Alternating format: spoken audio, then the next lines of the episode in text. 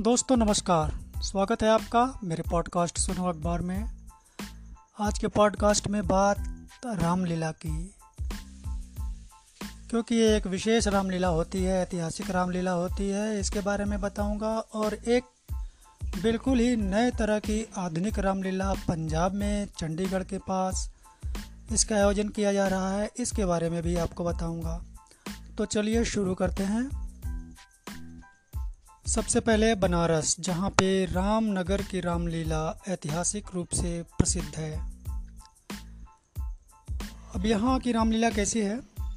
न आधुनिक लाइटें, न माइकों का इस्तेमाल, न सजता है मंच। पेट्रोमैक्स की रोशनी में दर्शकों के बीच खेली जाती है रामनगर की रामलीला। किसी भी इलेक्ट्रॉनिक उपकरण का इस्तेमाल नहीं होता। सभी पास पात्र अपने संवाद ज़ोर ज़ोर से चिल्लाकर बोलते हैं।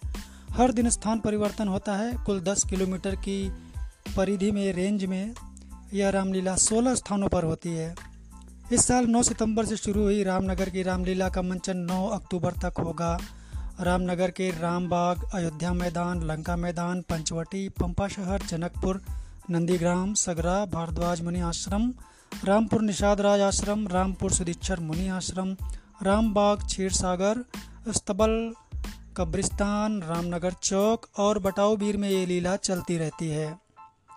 और साथ चलते रहते हैं दर्शक, यानी लीला चलती रहती है, आगे बढ़ती रहती है, दर्शक इसके साथ चलते रहते हैं।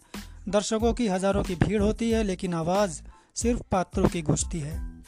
महीने भर चलने वाली वाराणसी के रामनगर की रामलीला देश से ही नहीं, विदेशों से भी हज़ारों दर्शक यहाँ रोज़ पहुँच रहे हैं।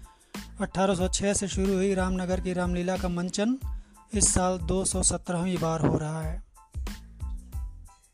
यह काशी की पांचवी सबसे पुरानी रामलीला है।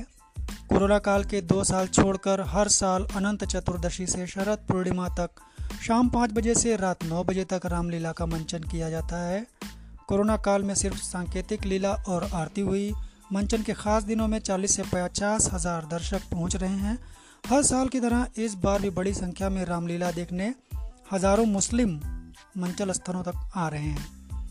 रामनगर की रामलीला में इकतालीस बार हनुमान का किरदार निभा चुके राम नारायण पांडे बताते हैं कि रामलीला की शुरुआत राज परिवार ने कराई थी, इसलिए राज परिवार के किसी सदस्य के आने के बाद ही रामलीला शुरू होती है। इसमें आठ पीढ़ी से दशरथ, रावण, परशुराम, विभीषण का किरदार एक ही परिवार के लोग निभा रहे हैं।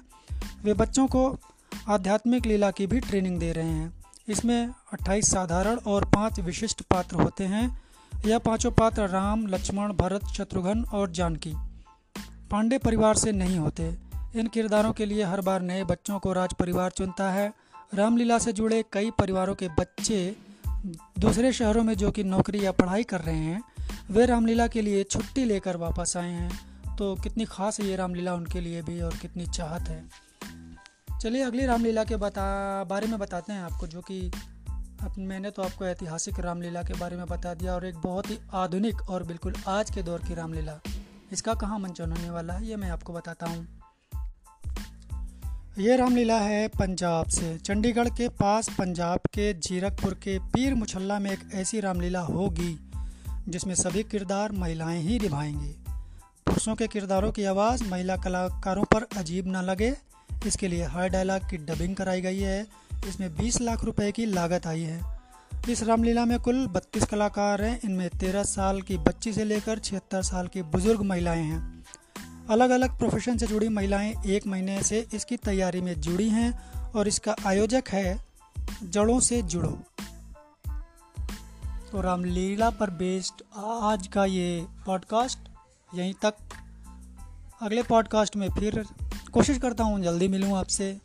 तब तक के लिए विदा दीजिए। नमस्कार।